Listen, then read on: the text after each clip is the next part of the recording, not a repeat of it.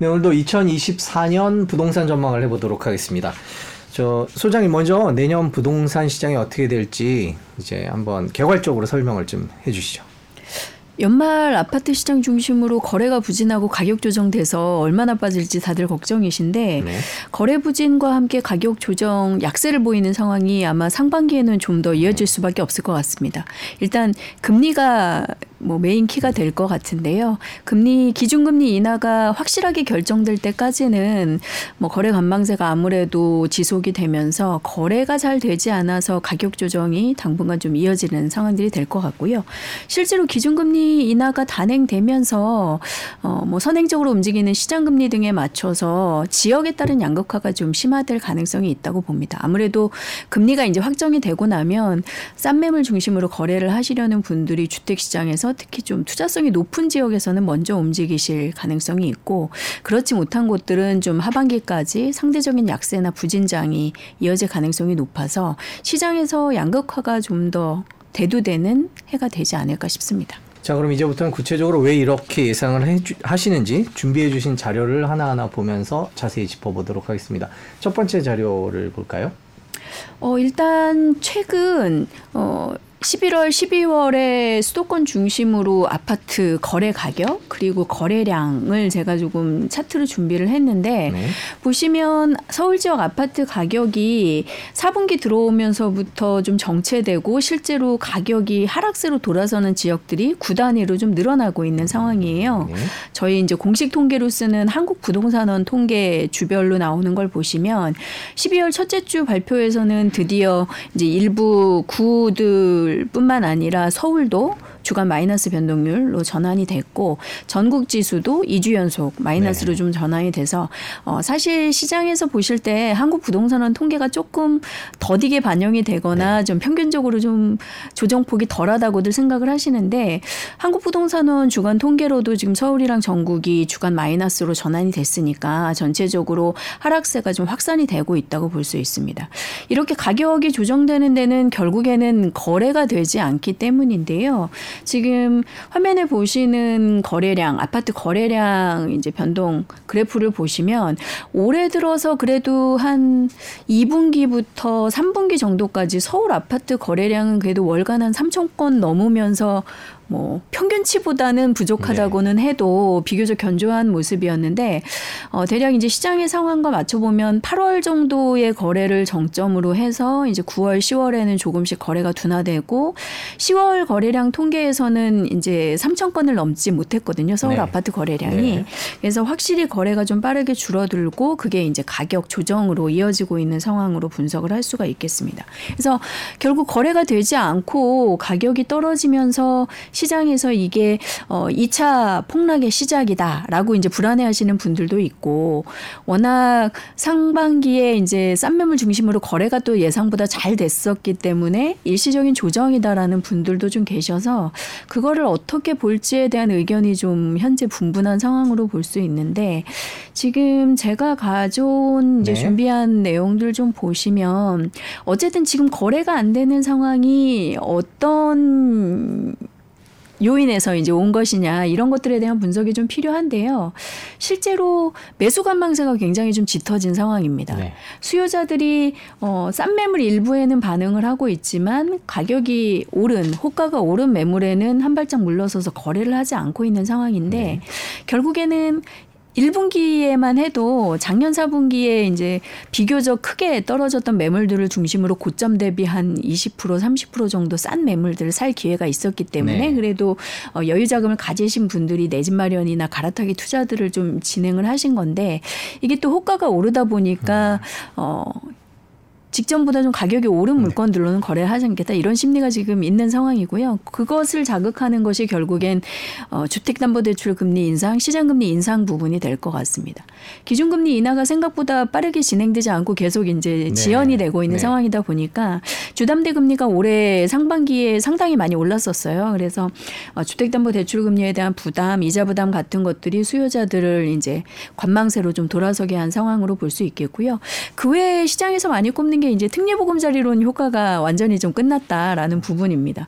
특례보금자리론이 올해 42조 정도 신청 이제 대금을 받았는데 9월 말에는 이제 어, 고소득자분들도 쓰실 수 있는 일반 대출이 이제 종료가 되고 우대 부분만 남아 있고 그마저도 내년 1월에 이제 종료가 되는 상황이다 보니까 어, 정책금융 쪽에서의 지원이 좀 영향을 미쳤던 어, 중저가 지역의 주택 거래들이 좀 네. 힘을 잃고 있다. 그래서 이런 부분들이 작용을 하면서 수요자들이 관망하고 있어서 거래가 안 되고 가격이 떨어지는 건데 어, 시장에 그렇다고 매도자들이 막 물건을 투매하듯이 싸게 내놓는 상황이 역시 아니기는 합니다. 네. 파시는 분들은 또 본인이 구입한 가격보다는 수익을 내고 팔아야 되기 때문에 아직은 좀 버티고 있는 상황이고요. 어, 현재까지 팔지 않고 좀 기다리신 분들은 어, 조금 기다리면 이제 금리가 내려가서 시장이 또 회복이 될 거다라는 기대를 가지고 양쪽이 팽팽히 버티고 있기 때문에 지금 상황 은 매수자들의 관망세에 따른 거래 부진, 가격 조정. 그렇다면 뭐 어쩔 수 없이 파셔야 되는 분들은 조금 하향 조정한 물건들로 거래를 하시겠지만 실제로 매도자들이 그렇게 싸게 물건을 처분할 의지나 상황들은 어, 아닌 걸로 저는 좀 판단을 하고 있습니다. 그러다 보니까 좀 조정이 되긴 하겠으나 이게 매도자들이 뭔가 더 열악한 여건에 처해서 물건을 쏟아내지 않는 한은 조정이 그렇게 큰 폭은 아닌 걸로. 약보합 장세나 횡보장 정도가 내년 기준금리 인하가 확정되는 시점 전후까지 조금 이어지는 상황이 되지 않을까라고 분석을 하고 있습니다. 자료를 보면 규제 해제나 완화 지체, 뭐 재건축 규제, 대출 규제 이런 정부와 관련된 얘기들도 좀 써 있는 것 같은데요. 정부 정책 방향은 어떤 역할을 했고 또 어떻게 갈 거다 이렇게 보고 계세요? 일단 1월에는 부양책이 나온 거나 마찬가지긴 하잖아요. 네. 그때 이제 대출 규제도 뭐 고가 주택에도 풀고 고소득자에 대해서도 이제 대출 규제들을 풀면서 다시 조금 거래를 활성화하려는 의지를 좀 보여줬었고 뭐 대출 재건축 규제 완화라던가 이런 것들을 다 발표는 했었죠. 그리고 상한제 주택의 뭐 전매 제한 단축이라던가 실거주 의무 폐지 같은 이런 좀 거래를 활성화할 수 있는 것들이 나오면서 그런 기대 효과도 좀 작동을 했었 는데 연말 현재까지 실제 국회에서 최종 통과된 것이 손에 꼽을 정도입니다. 아마 그렇죠. 뒤에서도 조금 살펴봐야겠지만 그러다 보니까 이제 직접적인 정책 효과나 이런 것들은 사실상 기대에 좀 미치지 못한 상황이라고 볼 수 있고요. 중간중간 그런 것들이 계속 지체되고 혹은 축소되면서 실망감을 가져온 것도 계속적인 거래 연장으로 가지 못하게 한 요인으로 좀 분석을 하고 있습니다. 실제로 어, 막판에 지금 뭐 내년에 이제 4월에 총선이 있기 때문에 몇 가지 또 총선과 맞물린 어, 시장에 영향을 줄 수 있는 이슈들이 몇 개 나오고는 있습니다만 여전히 규제 완화 부분에 대해서는 기대한 만큼은 좀 미치지 못하는 게 아닌가 싶고요. 지금 그래서 결국에는 내년 상반기까지 계속 좀 금리를 쳐다봐야 되는 상황이 될 것 같습니다. 금리 얘기를 결국 해 주셨는데 그러면 금리 전망이 이제 기관별로 나오고 있지 않습니까? 그럼 내년도 금리는 어떻게 보고 계십니까? 어, 일단 뭐 저 개인적으로 혹은 이제 제가 속해 있는 하우스 쪽에서 뭐 일반적인 견해와 크게 다르지는 않는데요. 결국에는 한국은행 기준 금리가 이제 미국 금리 따라갈 수밖에 없는 상황이라서 미국 연준이 언제 기준금리 인하를 이제 시작하느냐 그리고 하반기에 어느 정도 조정 속도나 강도를 보여줄 거냐가 이제 핵심적인 음. 뭐 변수가 될 것 같고요. 현재로서는 5월, 6월께에 이제 미국 연준이 첫 인하를 단행하고 어, 연말까지 한 1% 포인트 정도 인하하는 거를 조금 컨센서스를 갖고 지켜보고 있는 상황입니다. 그렇다고 하면 한국은행도 뭐 지금 가계부채나 뭐 이런 상황들을 봤을 때 선행적으로 내리기는 좀 어렵더라도 그 즈음에 해서 혹은 그 뒤 이어서 이제 금리 인하 들어가는 상황으로 예상들을 하고 있고 한국도 비슷하게 한 1% 정도 미국 상황에 맞춰서 이제 그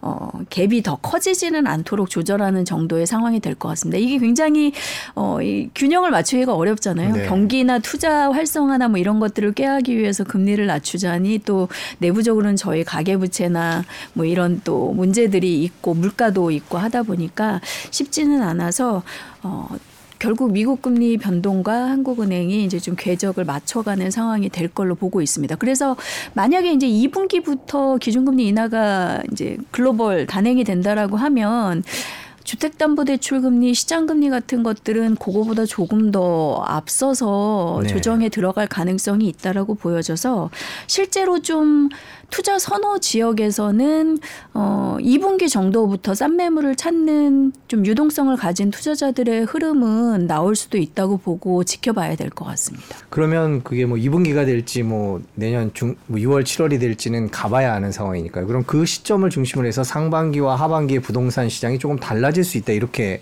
봐야 되는 걸까요? 네, 일단 현재 시장 상황이나 수요자들의 이제 반응이나 행태 이제 태도들이 결국에는 어 기준금리가 내려갈 거가 거의 확실하긴 하지만 그래도 어또 올해 예상과 또 달랐던 부분들이 네. 있고 하니까 싼 매물이 많지도 않고 그게 확정되면 움직이겠다라는 굉장한 신중한 모습들을 보이고 있어서 결국 기준금리가 확실해질 때까지는 그런 양상들이 조금 지지부진하게 이어질 것으로 보여집니다. 그러면 적어도 1분기 상반기까지는 지역에 따라서 약간 편차가 있더라도 거래가 좀 크게 활성화되지 못하면서 싼 매물 중심으로만 거래돼서 지수는 결국 조금씩 떨어지는 마이너스 변동 지역들이 늘어날 가능성들이 있고요.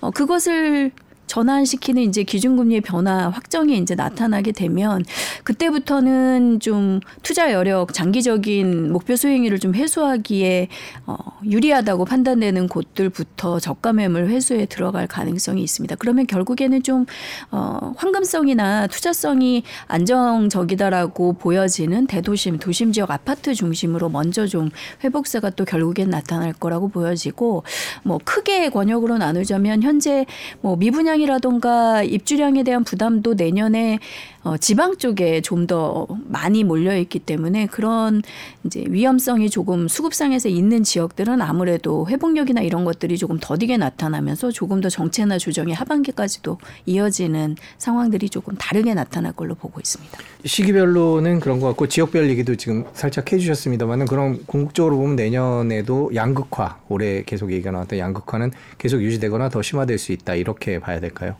네, 뭐 양극화 상황은 이제 뭐 저희가 시장 분석할 때 뭐 뺄 수가 없는 네. 단어가 되고 있는데요. 특히 이제 부동산이 아무래도 입지적인 영향이 상품성에 굉장히 결부돼 있는 상황이다 보니까 지역별 양극화의 이제 극심해짐을 피하기는 좀 어려운 상황이라고 보여집니다. 근데 특히나 어 이제 코비드 2년 동안에 이제 거대한 유동성 장세에서는 또 급매물, 싼 매물에 대한 진입 가능성 때문에 지방 시장에서 도 그리고 또 특례보금자리론 같은 것들은 조금 저가 주택이 활용이 가능했었기 때문에 지역 시장이나 이제 수도권 쪽에서도 좀 더 영향을 미치고 회복에도 도움이 됐다라고 하면 지금은 이제 그 부분도 조금 이제 변화가 있는 상황이기도 하고 어, 유동성이나 금리 부분도 이제 워낙 다이나믹하게 변하고 있다 보니까 좀더 어, 이제 앞으로 중장기 안정성을 가진 지역에 이제 선별해서 투자해야 된다라는 전략들을 올해는 그리고 내년에는 좀 더 많이 갖고 가실 가능성이 많습니다. 그래서 내년에 이제 어 물어보시는 분들 중에 좀 서울의 투자성이 높다고 평가되는 소위 그런 leading 지역들도 이게 이제 뭐 금리 내려가기 시작해서 다시 산다고 하면 한 그 내가 목표한 수익률을 몇 년이나 있어야지 이게 도달할까 뭐 이런 고민들을 하고 계시거든요. 그러니까 이후에 성장률에 대한 고민을 하고 계시다 보니까 좀 더 그래도 어 빨리 회복돼서 이제 목표 수익률을 회수할 수 있는 그런 지역들 그리고 뭐 혹시 그게 좀 빗나가더라도 처분이나 유동 화에 이제 별 어려움이 없는 지역들 이런 곳들에 좀 집중하는 양상들이 더 심해질 수밖에 없다고 보여집니다. 그리고 상품별로도 어 올해 상반기에 또 아파트나 뭐 이런 것들은 굉장히 좋았지만 뭐 비아파트 시장이라던가 혹은 지방이나 비아파트의 전세 시장이라던가 어 일반 좀 신축 아파트를 제외한 뭐 오피스텔이나 지식산업센터나 물류 같은 수익형 상품들은 또 굉장히 상황이 좋지 않았었잖아요. 그러니까 이런 상품별 양극화도 내년에 좀 더 해소되는데 시간이 좀 필요하기 때문에 상품 간, 지역 간 뭐 여러 가지 양극화가 내년에 첨예하게 이렇게 촘촘하게 교차되는 상황이 아닐까 싶습니다. 아무래도 좀 전형적인 주거 지형 뭐 이런 주거를 겸한 안정적인 투자처를 찾는 분들은 결국에는 어 1순위는 좀 강남권을 여전히 좀 꼽고 있는 상황이고 뭐 그 지역에서 대표적으로 또 새로 재건축이 될 대해서 신흥 아파트 지구를 형성한 곳들이 이렇게 좀 대표적으로 몇 곳 있다 보니까 그런 곳들에서는 어 지금 뭐 단위당 가격이나 이런 것들이 상당한 격차를 또 벌리고 있거든요. 뭐 분양가가 높기 때문 어, 분양 원가 가 높아지고 있기 때문이기도 하지만 그래서 그런 부분들이 결국에는 서울 안에서도 말씀하신 것처럼 뭐 강남 서초라던가 뭐 용산이나 뭐 압구정 여의도 같은 좀 장기를 보는 재건축 지역이나 이제 개발 가치가 있는 지역들 뭐 이렇게 좀 컨셉을 가지고 집결될 가능성들이 높다라고 보여집니다. 그렇지 않은 곳들에 어좀 소위 어 실험적인 투자를 하기에는 굉장히 음. 이제 이후의 성장 가능성이나 이런 것들이 조금 어, 걱정이 되는 상황인 거죠. 이제 어, 코로나 때 만났던 그런 저금리 상황도 다시는 오지 않을 거라고 다들 생각을 하시고 지금 성장률 같은 것들도 생각보다 조금 위험해 보이는 부분들도 있다 보니까 금리도 중금리 대역으로 올라가서 이제 유지가 되고 저성장이 이렇게 조금 거의 자리를 잡는다라고 하면 좀 더 확실하고 안정적인 투자처에서 투자를 하겠다라는 전략들이 점점 기본적으로 베이스에 깔릴 수밖에 없는 상황인 것 같습니다. 그럼 2024년은 똘똘한 한 채의 부활이다 이렇게 봐도 될까요? 어, 그게 없어진 적은 사실 없었던 것 같은데 말씀하신 것처럼 더 심하게 대두되는 상황일 것 같기는 합니다.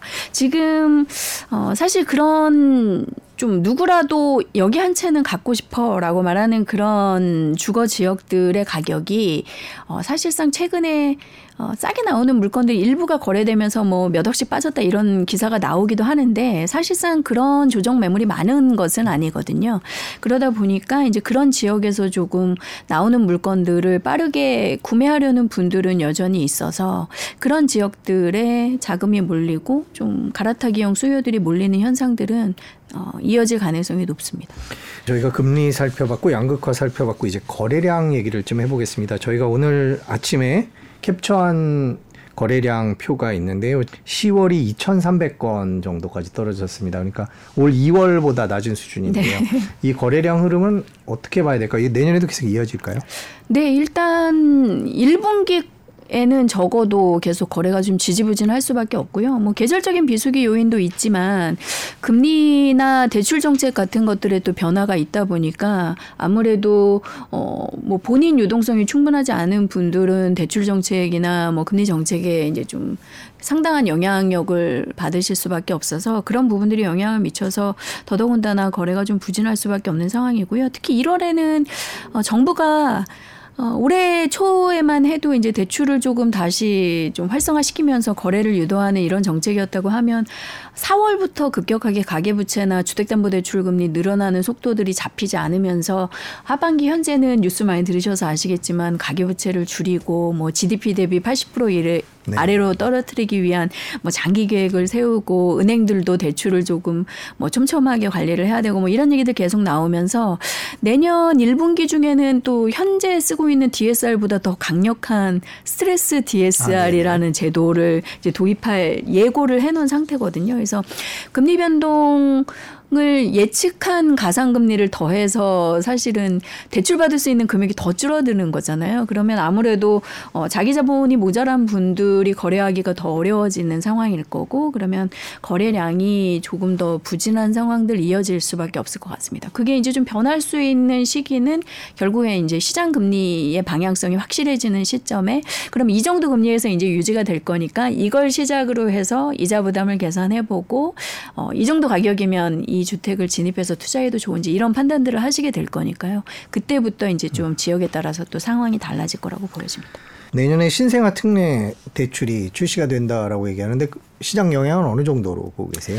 어, 일단 예산이 27조 정도로 일단은 알려졌어요. 그래서 어, 올해 영향을 미쳤던 특례보금자리론하고 이제 비교하는 말씀들도 많이 하시는데 특례보금자리론도 처음에 시작할 때는 한 30조 정도 얘기를 시작했다가 점점 점점 늘어났었잖아요. 네네네. 그래서 어, 이후 연말까지 어떻게 될지 좀 봐야 된다라는 건데 어, 영향이 있기는 할 것 같습니다. 일단 뭐 신생아 대출 요건이 맞는 분들에 대해서는 종전에 쓰고 계시던 뭐 정책금융 상품보다 훨씬 소득 기준도 덜 까다롭고 금리도 네. 싸고 이제 주택을 살 수 있는 금액 기준도 훨씬 높여주고 뭐 이랬기 때문에 어좀 외곽 지역의 서울까지도 좀 구매가 가능한 금액대잖아요. 9억까지의 주택이면 그래서 영향이 당연히 이제 거래를 좀 활성화시키는 대상들에게는 있을 텐데 아무래도 이제 신생아 특례라는 조건이 있다 보니까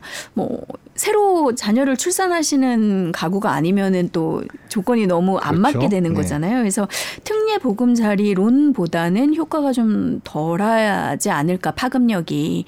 근데 내년에 정책금융 예산이 그렇게 적지는 않아서 그런 것들을 조금 활용하시려는 검토는 좀 해보실 필요가 있지 않나 싶습니다. 지금 어그 청년 주택들이 청약 통장 이용하는 그 대출도 거의 한 최대 30조까지로 언급이 되고 있고 신생아 특례 대출도 지금 27조 정도의 기존에 있던 저희 뭐 디딤돌 대출이나 이런 것까지 다 하면 거의 한 최대 77조, 70조 이상이 네. 정책 금융으로 예산 배정이 돼 있으니까 그런 것들을 좀 활용해서 가격 조정된 물건들로 내 집 마련이나 이런 걸 좀 검토하실 필요가 있는 분들은 좀 쓰실 수 있겠고 지금 신생아 대출 특례 대출 말씀하신 김에 내년에 청소, 청년들이나 이제 새로 결혼하거나 출산하시는 어 30대, 40대 분들 같은 경우에는 아무래도 좀 활용할 수 있는 이런 지원 대책들이 올해보다는 좀 많아지잖아요. 네. 그 방금 말씀 나눴던 청년 주택드림 청약 통장 가입했다가 이제 청약에 당첨되면 저금리 대출을 좀 싸게 받을 수 있는 그런 부분들 지원부터 해서 자녀를 낳거나 뭐 혼인 할 때 이제 좀 무상징여 같은 공제 구간들도 조금 더 늘어나고 그래서 뭐 이런 것들 활용해서 내년에는 새로 출산 계획 있거나 출산하신 분들이 조금 활용할 제도가 많다 이런 것들 많이 이제 보실 수 있을 거예요. 그래서 조금 조건들을 따져 보시고 어 신생아 같은 경우는 대출뿐만 아니라 특별 공급도 새로 생깁니다. 참. 그래서 종전에 뭐 생애 최초나 뭐 신혼 특별 공급 이런 것처럼 신생아 대출도 최대한 그 공공 분양 공급분의 40%까지도 배정이 되거든요. 특별 공급분에서. 그래서 적지 않은 물량이라서 그런 것들을 좀 활용할 자격 요건이 되시는 분들은 미리미리 요건을 좀 찾아보시고 활용하시는 것도 내년에는 좀 키가 될 것 같습니다. 네. 또 하나 내년도 변수가 총선입니다. 총선 때문에 이제 공약들도 이미 많이 나오기도 했고요. 앞으로 더 나올 거란 얘기도 있는데 총선이 부동산 시장에 미칠 영향은 어떻게 보고 계십니까? 어, 일단 최근에 뭐 지지부진하던 일기 신도시 특별법도 국회를 이제 통과를 하고 그 재건축 초과이익 환수제 관련해서도 어, 최초 발표보다 조금 축소되기는 했지만 어쨌든 완화책이 또 통과되고 이러면서 네. 결국 총선 전까지 뭔가 그래도 조금 시장의 활성화나 정상화에 도움이 될 만한 것들이 나오겠다라는 기대는 있는 것 같아요. 예년과 같이. 근데 아무래도 그런 정책의 마련이나 속도감 같은 것들이 조금 올해 행보에서는 굉장히 좀 어, 국회에서 이렇게 빠르지 못했었기 때문에 실제로 뭐 얼마나 도움이 되는 게 많이 나올 수 있을까 싶기는 합니다. 그리고 뭐 연관돼서 이제 다들 주목하셨던 이제 메가 서울에 관련된 네. 경기도 몇몇 이제 지역들의 서울 편입 이런 이슈들도 발표가 되긴 했는데 어 진행되는 상황을 보니까 뭐 주민 설명회나 투표 뭐 이런 것도 일정이 언급이 되기는 하더라고요. 12월 중에. 근데 그렇게 빠르게 진행될 수 있는 사안은 좀 아니라고 보여져서 실제 총선에 따른 정책 추가 뭐 부양책의 발표 효과나 이런 것들은 좀 그렇게 크지는 않겠다 싶은 생각은 좀 듭니다. 전반적으로 내년 상반기는 지금 현재와 분위기가 비슷할 가능성이 높아 보인다고 말씀을 해주셨는데 하반기 얘기만 좀 몰아서 한번 해볼게요. 그럼 금리가 많이 변동 내려간다 이런 식의 상황이 벌어진다면 네. 내년 하반기를 어떻게 전망을 해야 될까요? 근데 우리나라 경제 상황이 또 워낙 안 좋은 것도 네. 있어서요. 네. 마냥 또 한쪽 방향으로 말하기도 네. 곤란한 것 같은데요. 이제 기다리던 금리 인상 종료가 시작이 되고 시장 금리가 이제 안정적으로 다시 떨어진다 그러면 당연히 주택 투자라던가 부동산 투자에는 도움이 되는 건 뭐 누가 봐도 자명한 얘기잖아요. 그래서 어 일부에서는 최근의 조정과 함께 폭락론을 또 주장하시기도 하지만 내년에 어쨌든 금리가 확실히 인상 종결이 되고 내려가기 시작하면 부동산 쪽에서는 그래도 다시 좀 투자의 이런 성향들이 올라올 거다라고 진단하시는 분들도 어, 적은 편은 아니에요. 그래서 꽤 팽팽히 이제 전략 분석들을 하고 계신데 실제로 과거 사례를 보면 경기가 좋지 않은, 않은 상황 혹은 경기 침체 우려 속에서 금리가 내려가는 시장 상황에서는 실무자산 쪽이나 이런 자산 시장 쪽의 투자성이 그렇게 어 금리 인하의 효과를 크게 보지는 못했던 걸로 보여집니다. 그래서 지금 저희가 딱 그런 상황이기 때문에 금리 인하 전후로는 사실은 뭐 변수가 사라지는 상황이기는 하지만 그래도 마지막 이제 바닥을 좀 확인하는 그런 저점 거래나 이런 것들이 일부 좀 더 나타날 가능성이 있다고 보여지고요. 그래서 사실은 저 개인적으로는 내년 2분기가 좀 투자성이 높은 부동산 지역이나 상품에 있어서는 어 단시일 내에 좀 바닥을 형성하는 구간들 금리 인상이 종결되면서 마지막 이제 바닥 가격을 한번 정리를 하고 어, 금매물도 조금 사실 음. 분들 빨리 사시고 이게 좀 정비가 되는 시간으로 보여지고요. 그 이후에는 어쨌든 금리가 이제 내려가기 시작하면 당연히 시장 금리와 함께 대출 금리, 대출 이자 부담은 조금씩 줄어들 거기 때문에 지금 저희가 걱정하는 가계 연체율이라든가 이런 것도 조금씩은 이제 좀 해소가 될 걸로 보여지고요. 투자 상황도 조금 나아질 수는 있는데 결국에는 경기 상황이 생각보다 잘풀 리지 않으면 그런 금리 인하 효과나 기대치가 좀 반감될 수밖에 없고 계속해서 이제 어 빠른 회복력을 갖는 뭐 소위 뭐 V자나 U자로 가는 그런 상승 곡선을 그리기는 좀 어렵다고 봅니다. 그래서 결국 내년 상반기는 핵심 변수가 금리가 될 것 같고 하반기에는 지금 조금 아직 우려스러운 국내 수출이나 경기 상황들 그리고 여기 연관이 있는 중국 시장 소비나 뭐 투자 이런 것들이 얼마나 조금 견조해지느냐 뭐 이런 것들을 주목해야 되는 상황일 것 같습니다. 뭐 미국은 지금 올해 3분기까지 혼자 너무 좋았기 때문에 내년에 이제 조금 안 좋아지긴 할 건데 그래도 이제 뭐 그렇게 제조 쪽이나 이런 게 나쁜 상황은 아니다라고 하니까 우리 이제 수출 상황이나 중국 소비나 뭐 이런 것들이 조금 살아나면 그래도 최악의 상황은 좀 면할 수 있지 않을까 싶습니다. 네. 2024년에 내 집을 마련하면 어떨까라고 생각하시는 분들이 있는 것 같아요. 그런 분들을 위해서 조언을 해 주신다면요. 일단 오, 내년에 금리 기다리면서 조금 더 거래가 부진해서 떨어져도 제가 볼 때는 작년 4분기 저점 이상으로 더 내려가지는 못할 거라고 보고 있거든요. 그래서 어, 그 중간 정도에서 이제 좀 조정이 되다가 금리가 예상대로 2분기 정도에 이제 미국 금리가 조정되기 시작한다라고 하면 이제 어, 바닥을 확인하고 이제 뭐, 뭐 최소한 횡보나 뭐 약보합 정도로까지는 갈 거라고 보여지는데 그렇다면 진입 목표 가격이 단시일 내에 내 집 마련이나 뭔가 거래를 확정하셔야 되는 분들이라면 목표 가격을 작년 4분기보다는 조금 높게 잡으셔야 맞을 것 같고요.